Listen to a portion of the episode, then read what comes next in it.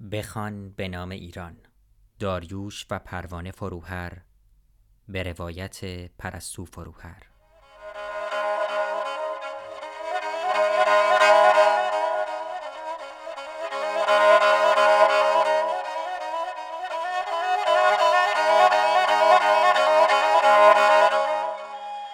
فصل دوم زمانی برای انقلاب. پاره هشتم. پیروزی انقلاب نه تنها ساختار قدرت که تمامی روابط اجتماعی یک سر دگرگون شد. انقلاب مانند سیلابی از برج و باروی پادگانها، پاسگاهها، اسباب و ادوات وزارت و صدارت مدیرها و رئیسها و اشیاء قیمتی و قدیمی را شکست و حتی حفاظ خانه ها را نیز در هم کوبید. آن سیلاب خانه ما را نیز با خود برد. پدرم که سالها بود با قدرت حاکم می جنگید عضوی از قدرت شد. در مرکز معضلات و تنشهای دولت نوپایی قرار گرفت که وظیفه سنگین و نامتجانسی بر عهده داشت. از یک سو باید جامعه ای را که همه نیرویش را در جهت از کاراندازی ساختارهای نظام گذشته بسیج کرده بود دوباره به راه اندازی چرخهای زندگی اجتماعی رهنمون می کرد. از سوی دیگر باید نماینده انقلابی می شد که هدفهای تبیین شدهش برای آینده چنان کلی و سیال بود که برداشتهای سطحی نامتجانس و گاه متضاد از آن نه تنها ممکن که قطعی می نمود. با انقلاب بهمن 57 جامعه ایران که در سالهای حکومت شاه زیر قیمومیت یک نظام فرد سالار از هر گونه مشارکت فکری و عملی سیاسی محروم شده بود در شوق و ولع مشارکت میسوخت. الگوها و ایدئالهای این مشارکت اما افق وسیع و نامتجانس و گاه غریبی می گسترد از حکومت عدل علی و جامعه بی طبقه توحیدی تا جمهوری دموکراتیک خلق از نوع چینی، روسی یا آلبانیایی.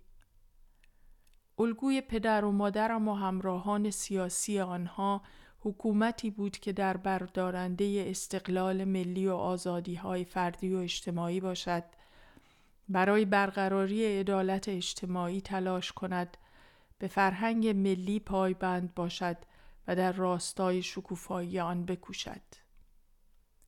میان این ایدئال عملگرایانه و اقلانی با واقعیت آرمان زده شعاری و بیمهار آن دوران فاصله بود که به صورت همزمان ناممکن و ممکن می نمود.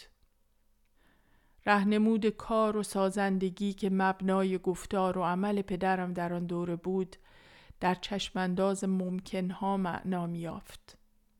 حضور پدرم در آن دوران اول انقلاب تصویر همگونی ندارد. کشاکشی است میان امید و واقع بینی، میان آرمان خواهی و عملگرایی. انگار میان شکافی ایستاده بود و تمامی اندوخته های ذهن و جسمش را به مدد می گرفت تا بر آن شکاف پل بزند. مادرم که از ماهها پیش هر روز برای تهیه یک نشریه مخفی زیراکسی به زیرزمین کوچکی رفته بود سردبیر نشریه جبهه ملی شد و به نوشتن مقاله های پرشوری پرداخت در تایید یا نقد وقایع پرشتاب آن روزها. هر روز به دفتر این نشریه که در طبقه سوم یک ساختمان اداری بزرگ بود می‌رفت. این ساختمان تا چند روز پیش از 22 بهمن یکی از دفترهای حزب رستاخیز در تهران بود که حزبی ها در همان روزها تصرف کرده و در آنجا مستقر شدند. پس از مدتی به سردر ساختمان تابلوی زده شد که روی آن با خط نستعلیق نوشته بود قرارگاه حزب ملت ایران. پس از 25 سال که آنان نشستهایشان را مخفیانه و در خانه ها و دفترهایشان برگزار کرده بودند دوباره قرارگاه داشتند و تلاش می کردند به جای مخفی شدن هرچه نمایانتر باشند. در همان روزها بود که خانه ما پر شد از مردان جوانی که تنها چند سال از من بزرگتر بودند. ریشهایشان نتراشیده بود، کاپشنهای سربازی به تن داشتند با شلوارهای اتو نکشیده، سلاحی به کمر بسته یا بر دوش انداخته بودند و نگاه ها و حرکت هایشان سرشار از هیجان انقلاب بود. در حضور جمعی آنان جسارتی بود که من را مجذوب می کرد. مانند موجهای سرکش که تماشایشان آدم را به هیجان می آورد. اما وقتی به تک تکشان نگاه می کردم آن حضور جذاب می شکست و خورد می شد در اجزایی که عادی و زمخت به نظر می رسیدند. همه آنان آمده بودند تا نزدیک پدرم باشند و او را محافظت کنند تا به همراه او در قلب جریان انقلاب جای گیرند مثل توده سیالی که از خیابان به خانه ما سرازیر و آنجا جاگیر شده بود پسر یکی از بازاری های طرفدار پدرم یک سرباز که از خدمت فرار کرده بود و مدتی شبها در دفتر کوچه تمدن خوابیده بود. یک جوان افغان که از مخالفان حکومت کمونیستی بود و به ایران پناهنده شده بود. دوستان آقای جمعه و چند جوان دیگر. یک گروه هم دار و دسته حاجی لطفی بودند. او مرد درشت هیکل و میان سالی بود که چهره جذاب شبیه هنرپیشه های فیلم های جاهلی داشت.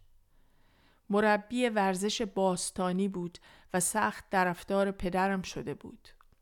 او هم به همراه نوچه هایش در زورخانه نزد پدرم آمده بود تا از او محافظت کند. نمی‌دانم آنها چند نفر بودند اما آمدند و تا مدتی هم در طبقه اول و زیرزمین خانه ما جاگیر شدند. در اتاق کار روی کاناپه و سندلی ها و زمین پخش می شدند یا در ایوان خانه جمع می شدند. بوی بدنهایشان بر هوا سنگینی می کرد و صدای حرف زدنشان فضا را پر می کرد. می آمدند و می رفتند و دست جمعی نماز می خواندند. حسین برایشان چای و غذا می برد و پشت سرشان غور می زد که اینها اینجا چه کار می کنند. از حرفهایی که با پدر یا مادرم یا با آقای کریم خانی و بقیه حزبی ها می زدند کم سوادی تاریخی و سیاسیشان پیدا بود اما اعتماد به نفس زیادی داشتند.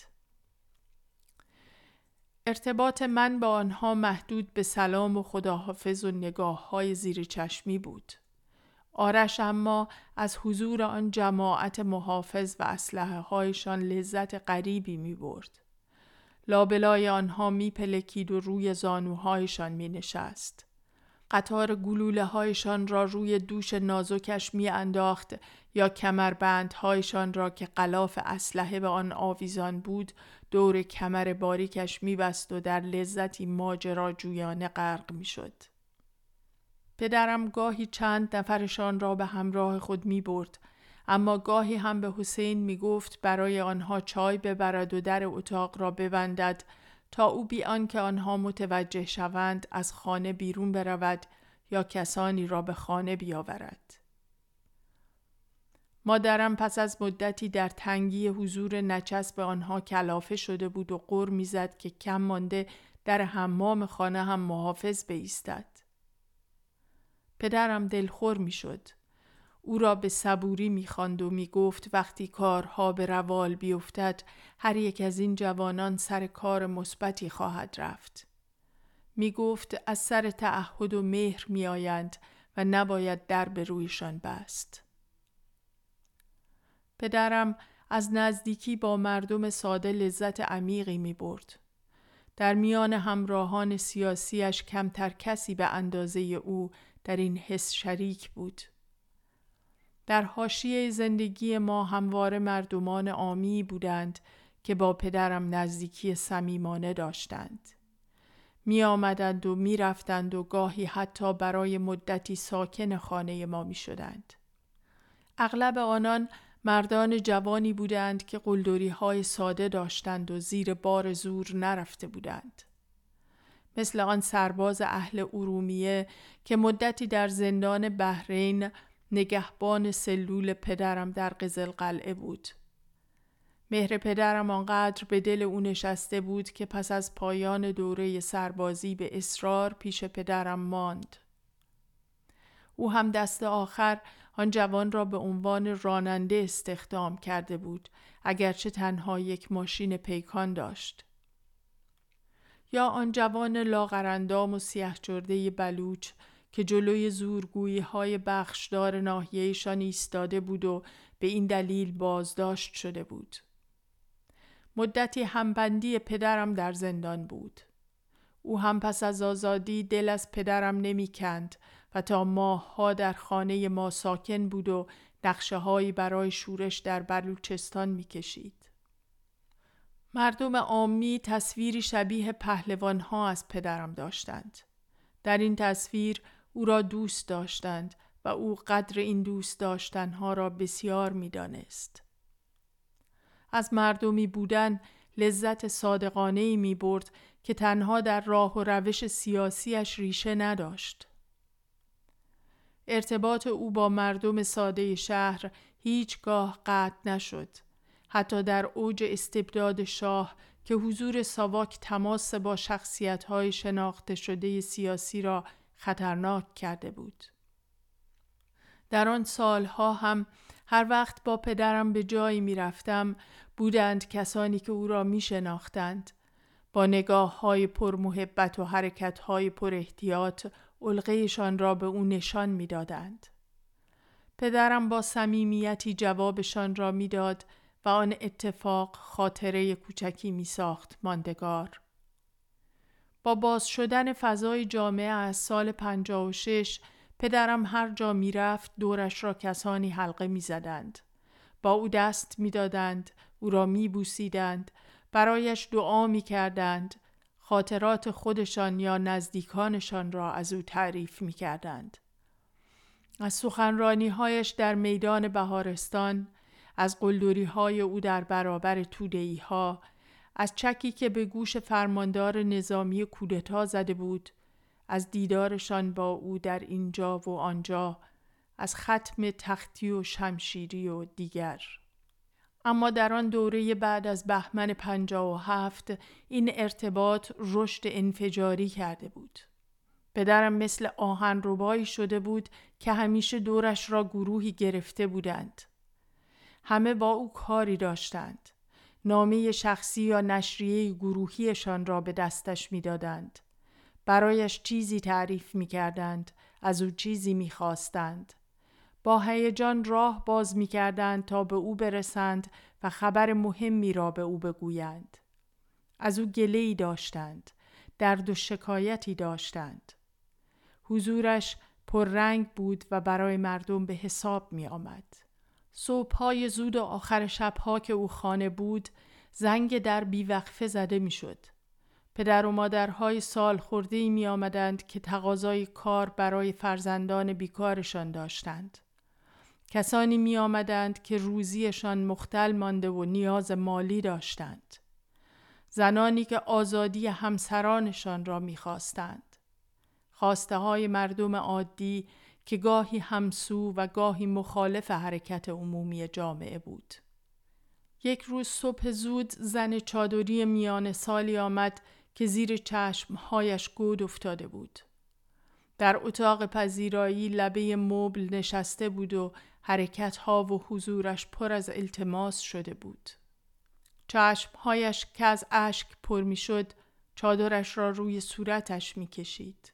می گفت کمیتهی ها شوهرش را که یک گروهبان پلیس بود گرفته اند و در زیر زمین مسجد محلهشان زندانی کرده اند و می‌گویند ضد انقلاب است. می گفت چهار بچه صغیر دارد. پشت سر هم می گفت آقا نگذارید بچه هایم یتیم شوند. پدرم حاجی لطفی و نوچه هایش را به آن مسجد فرستاد. بعد هم تلفنی با مسئول آن کمیته مدتی جر و بحث کرد تا او حاضر به تحویل گروهبان شد. در طول راه آنها گروهبان را از ماشین پیاده کرده بودند و به او گفته بودند مدتی به یک شهرستان برود تا آبها از آسیاب بیفتد. خبر بازداشت گروهبان ساقی زندانبان قدیمی پدرم که به او رسید از شدت نگرانی که مبادا اتفاقی برای او بیفتد شبانه شروع به جمع کردن استشهاد از تمامی زندانیان قدیمی در هیئت دولت و شورای انقلاب به نفع ساقی کرد. دست آخر هم او آزاد شد. اما بسیاری را هم تلاش کرد که کمک کند و نتوانست. یک روز صبح زود خواهر سالار جاف که خانی از ناحیه کردستان بود و گفته می‌شد در دوران انقلاب در سرکوب خیزش مردم خشونت بسیار کرده است به خانه ما آمد. پدرم هنوز حاضر نشده بود. مادرم با آن زن در حیات ایستاده بود و هرچه اصرار می کرد او به درون ساختمان نمی آمد. دستهای مادرم را گرفته بود سرش به پایین خم شده بود و به آرامی حرف می‌زد. چند نفر از محافظها روی ایوان ایستاده بودند و به آن صحنه نگاه می‌کردند. پدرم که پایین آمد با آنها تندی کرد و گفت اینجا سربازخانه نیست که جلوی درش نگهبان بخواهد. آنها را به اتاق کار فرستاد و در را بست. اما باز همان زن حاضر به آمدن به داخل خانه نشد. همانجا در حیات ایستاده بود و حالا دستهای پدرم را گرفته بود و سعی می کرد به گریهش مسلط شود. من پایین پله های ایوان به فاصله ای از آنها ایستاده بودم که او یک مرتبه به سوی من آمد مچ دستم را گرفت به طرف خود کشید و گفت به جان این دخترتان قسمتان می دهم نگذارید برادرم را بکشند. دستش داغ بود و می لرزید. انگار با پنجه اش که دور مچم حلقه زده بود مرا به سرنوشت خیش می بست. پدرم بازوی دیگر مرا گرفت و گفت خانم نیازی به قسم دادن نیست من که گفتم هر کاری از دستم برایت خواهم کرد. با آقایان حرف خواهم زد. گفت باور کنید حرف من در این دم و دستگاه آنقدری که شما فکر می کنید خریدار ندارد وگرنه هیچ کس اعدام نمی شد. مادرم سرش را پایین انداخته بود. خواهر سالار جاف که رفت پدرم به آیت الله اشراقی داماد آیت الله خمینی تلفن کرد و مدتی پای تلفن از احتمال شورش در میان هواداران سالار جاف در کردستان و ضرر این گونه ناآرامی ها برای انقلاب گفت. چشمهایش را در کاسه میگرداند و می‌گفت حضرت آیت الله نگذارید این خشونت ها پا بگیرد عواقب خواهد داشت. بعد هم به آیت الله دیگری تلفن کرد و همان حرفها را تکرار کرد. بعد نگاهش را به مادرم دوخت که کنارش ایستاده بود سرش را به نفی تکان داد و خانه را ترک کرد. مادرم در سکوت ایستاد و مدتی به حیات خیره ماند. من جای دست داغ آن خواهر را روی مچ دستم به یاد سپردم. از همان هفته های اول انقلاب ولع انتقام جویی از وابستگان رژیم سلطنتی در جامعه شعله ور شد. انگار کشتن آنان حقی مسلم شده بود. پیکر اعدام شدگان مانند قنایم پیروزی شده بود که تصویرشان در رسانه ها منتشر می شد تا همه در داشتن آن سهیم شوند. یکی از عاملان اصلی این موج گسترده انتقام جویی و اعدام آیت اللهی بود به نام خلخالی. مردی میان سال و کوتاه قد با بدنی چاق و گوشدالو. او صورتی گرد و دماغی کوفته داشت. نگاه سردش را پشت عینک گردی مخفی می کرد و لبخند فاتحانه و ذوق زده ای بر لب داشت. ظاهر کاریکاتوروارش در تضادی عمیق با گفته ها و کرده های قهرامیزش بود. برای او خشونت همتراز عبادت بود. شلاق و اعدام را ابزاری برای تحقق عدل اسلامی مینامید. بار نخستی که من عبارت مفسد فل ارز را شنیدم از زبان او بود. در آن دوره تنها گروه کوچکی از شخصیت های سیاسی از جمله مهندس بازرگان، پدرم و برخی از دیگر وزرای دولت با ادام ها مخالف بودند.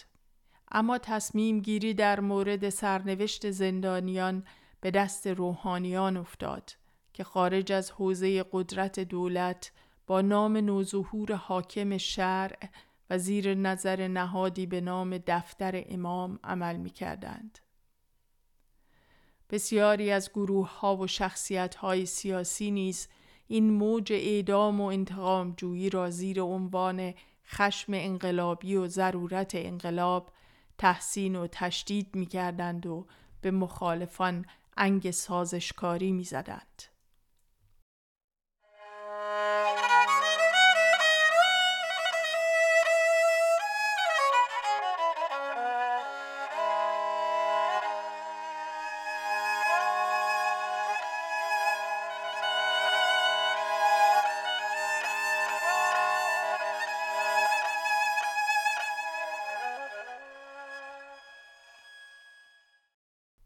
صبح زود یک روز که دوباره چند عکس از اعدام شدگان در روزنامه ها چاپ شده بود، دکتر برومند در نشیمن مشرف به اتاق خواب پدر و مادرم روی کاناپه نشسته بود و روزنامه را روی زانویش داشت.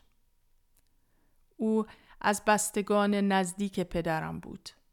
اسم کوچکش بهروز بود اما پدرم در گفتگوهای خصوصی او را رضاجان می نامید. از نوجوانی به عضویت حزب درآمده بود. به همراه همسرش محفش صالحی که او هم از اعضای حزب بود در جنبش دانشجویی اوایل دهه چهل نقش مهمی داشت. آنها چند سالی برای تحصیل تخصصی به امریکا رفتند و در نیمه دهه پنجاه با چهار فرزند به ایران بازگشتند. در دوره انقلاب دکتر برومند جوانترین عضو شورای جبهه ملی بود. او قد کوتاهی داشت، موهای جلوی سرش ریخته بود و همیشه در نگاه و حرفهایش تنز تو پهلویی حس می شد. پزشک برجسته ای بود که حاله ای از هواداران گرد خود داشت و در دوران انقلاب از فعالان حرکت‌های اعتراضی در محیط‌های درمانی و دانشگاهی بود. برای پدرم اون نمونه کسانی بود که تخصص حرفه‌ای و تعهد به مردم در آنان پیوند خورده بود و بایستی مدیریت کارها به دست آنان سپرده می‌شد. آن روز صبح پدرم با کلافگی دنبال پوشه ای می گشت که میان کاغذها و پوشه های خودش و مادرم که آن اتاق نشیمن را پر کرده بود مدفون بود. من به روال آن روزها کمکش می کردم تا مبادا با مادرم که همیشه شلوغی زیادی به جا می گذاشت بدخلقی کند. پوشه که سرانجام پیدا شد پدرم کاغذهایش را مرتب کرد و کاپشنش را پوشید و به راه افتاد. کنار دکتر برومند از پله ها پایین می رفت که نگاهش را به آن روزنامه در دستهای او دوخت. ایستاد و با قاطعیتی گفت چه بخواهیم و چه نخواهیم دست ما به خون اینها آلوده است. سنگینی این جمله مانند پتکی فرود آمده بود و فضای آن راه پله را چنان تنگ کرده بود که انگار به قعر ابدیت محتومی فرو می رفت. پنجه داغ خواهر سالار جاف که اعدام شده بود دوباره روی مچ دستم بود و نگاهم به پشت سر پدرم میخ کوب شده بود. دکتر برومند می‌خواست سنگینی این جمله را از شانه های پدرم بردارد. گفت شما که مخالفتتان را نشان می دهید و تلاشتان را برای جلوگیری می کنید. بعد در لحن تلخی گفت انقلاب این پیامدها را نیز دارد. پدرم گفت این انقلاب اما می توانست این پیامدها را نداشته باشد. بدون خشونت به پیروزی رسید نه با ترق بازی های روزهای آخر. گفت این دستاورد این آقایانی است که خود را به انقلاب و مردم تحمیل می کنند. پدرم در آن دوره باور داشت یا شاید می‌خواست باور کند که این آقایان برخی از اطرافیان آیت الله خمینی هستند که او را به سوی اعمال خشونتبار سوق می دهند.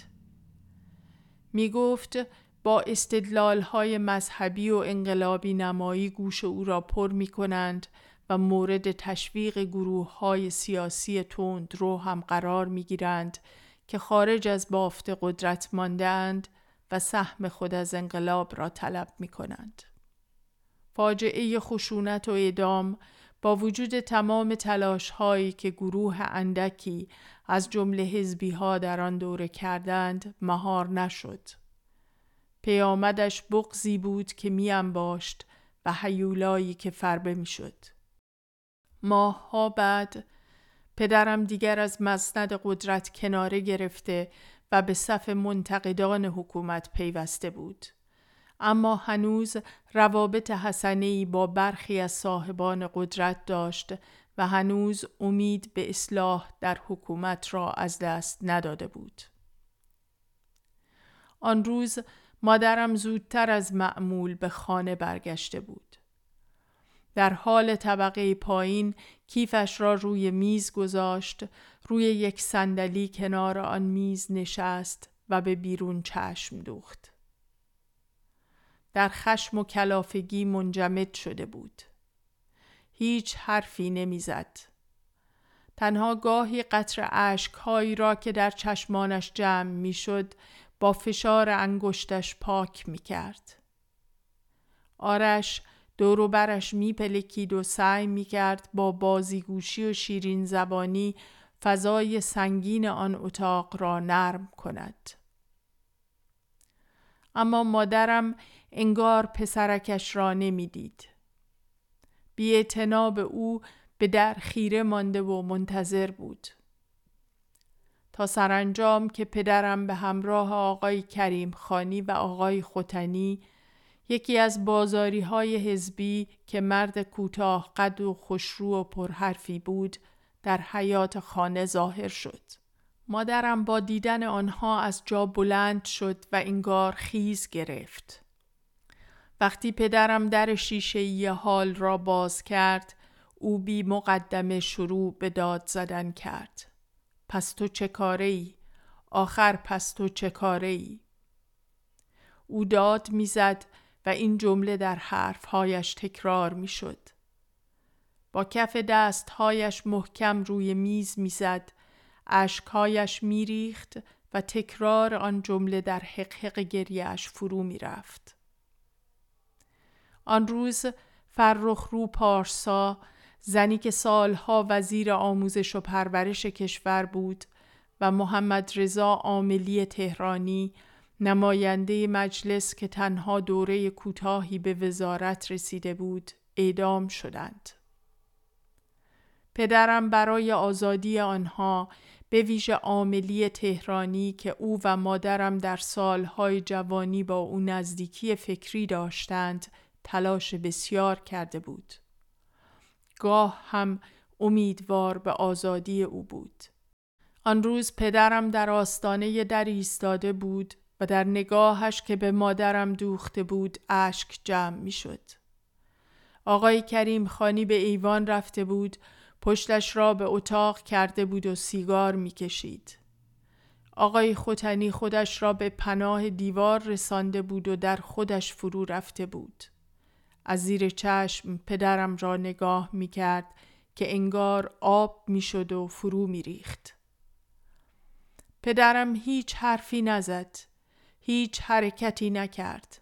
همانجا زیر آوار درد و خشم مادرم ایستاد آرش وسط آن اتاق ایستاده بود چشمهای درشت و سیاهش مانند پرنده های وحشت زده بین پدر و مادرم می پرید. صدای کودکانش در حق گریه مادرم خاموش شده بود. هنوز هم وقتی برادرم از این صحنه می‌گوید آن پرنده های وحشت زده در چشم های درشت و سیاهش بال بال می‌زنند و او دوباره کودکی را میماند که در آن اتاق ایستاده است. هنوز در تنین گریه مادرم این جمله تکرار می شود پس تو چه کاره ای؟ و پدرم هنوز زیر آوار سهمگین این جمله در سکوت ایستاده است.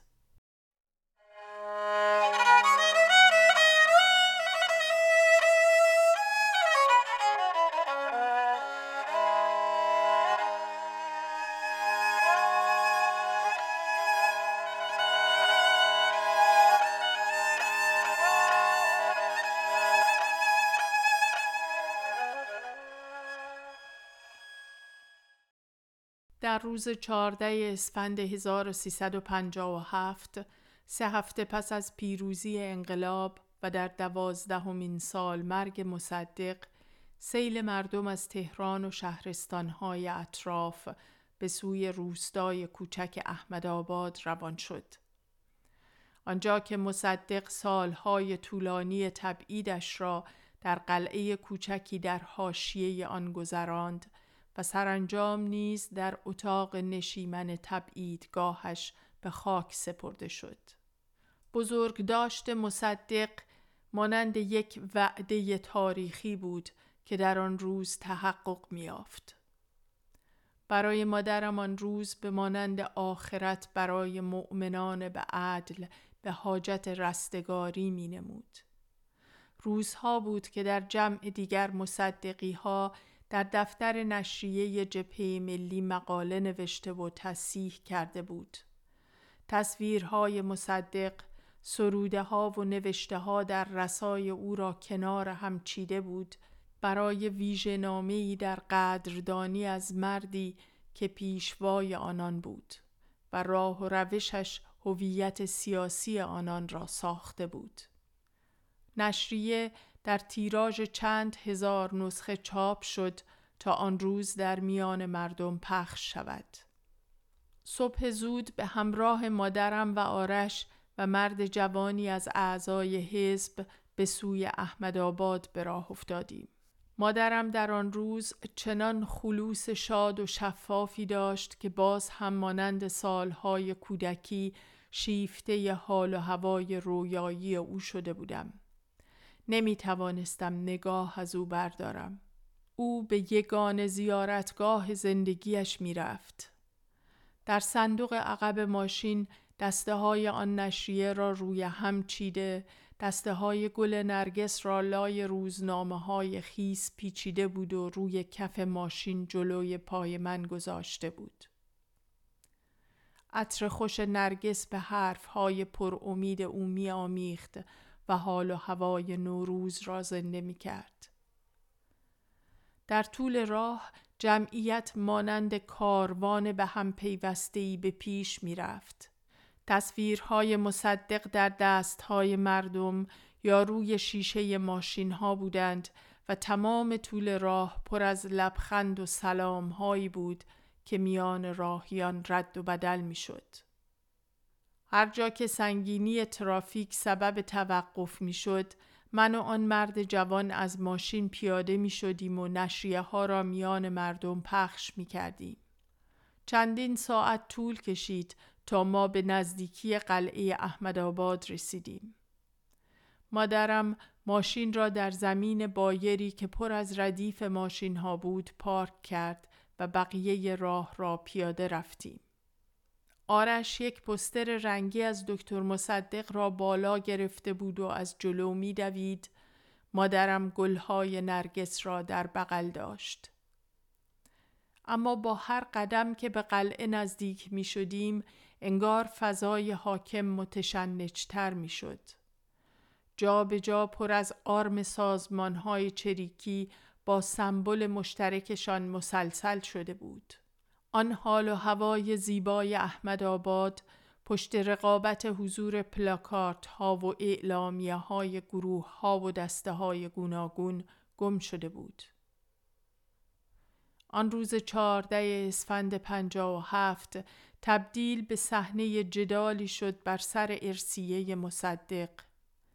صحنه رقابت میان گروه ها و برداشت های متفاوتی که در صدد وصل هویت خیش به محبوبیت مصدق بودند. در صدد نمایش حضور خیش در آن مکانی که حقانیت تاریخی مصدق در آن تجلی یافته بود. در این عرصه حتی گروه هایی که هیچ گونه نزدیکی با اندیشه های مصدق نداشتند نیز پا به عرصه رقابت نهاده بودند. خط و ربط های منطقی و آشنا در میان افراد و گروه ها شکسته شده بود و حرکت ها و حرف ها در راستای حذف یکدیگر بود. حضور در احمد آباد که در حرکت خودجوش مردم به سوی این قلعه برای صحه گذاردن بر حقانیت تاریخی مصدق بود برای بسیاری از گروه های سیاسی به محملی برای ابزار سازی این حقانیت بدل شد. مادرم از فضای حاکم سخت رنجیده و عصبی شد. اخمهایش را پشت عینک تیرش مخفی کرده بود. نگاهش از سوی به سوی دیگر می پرید و در هر منظری که می‌دید انگار تصور زیبایش از این روز ترک بیشتری می‌خورد. آرش از جلو می‌رفت من پشت سر مادرم بودم و او از میان جمعیت به سوی ساختمان قلعه راه باز می کرد. اینجا و آنجا آشنایانی می‌دید و با آنها جر و بحث می کرد. پس از مدتی بالاخره با سماجت او به مزار مصدق رسیدیم. صدای بلندگو گوش خراش بود و اتاق پر از تنش و تند خویی. مادرم گلهای نرگس را روی آن قبر باریک ریخت و با زحمت جا باز کرد تا لحظه ای کنار آن زانو بزند و به عادت هر ساله اشان مزار را ببوسد. پس از مدت کوتاهی بلند شد و یک راست از ساختمان بیرون رفت. کنار در ورودی به یکی از آشنایانش که آن روز از مسئولان گرد همایی بود با عصبانیت گفت دست شما درد نکند که مصدق را پیراهن عثمان کردید. ما مدتی کنار دیوار قلعه و در حاشیه آن جدال ایستادیم. مادرم بی وقف سرش را تکان می‌داد. لبهایش را با شدتی بسته بود و انگار در دوری از تکگویی های تلخ فرو رفته بود. زمان کشدار میگذشت و هنوز صدای آیت الله طالقانی از بلندگوها پخش می‌شد. دیگر مدتی بود که من به حرفهایش گوش نمی‌دادم. شاید او هم برای مهار تشنج حاکم بر آن فضا به پرگویی بی سرانجامی افتاده بود که دل مرا می‌زد. آفتاب رو به غروب بود که ما به سوی آن بیابان پرماشین به راه افتادیم. مادرم در راه بازگشت یک زوج جوان را که کنار جاده ایستاده بودند و جلوی ماشین ما دست بلند کردند سوار کرد. در طول راه آنها از مصدق میپرسیدند و او مانند معلم های صبور پاسخ می‌داد.